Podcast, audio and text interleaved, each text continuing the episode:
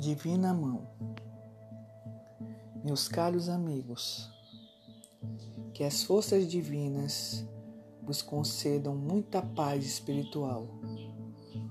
Guardai o vosso salário de tranquilidade no dever cumprido. Bem poucas consciências encarnadas podem fazer semelhante colheita nesta hora da humanidade terrestre em que tantas tempestades cobrem o céu. Vivemos uma grande época planetária, época de dor e esperança, discórdia e renovação, sofrimento e ansiedade.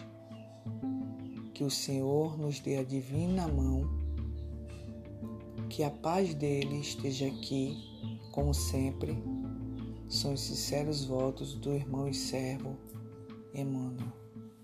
Gratidão.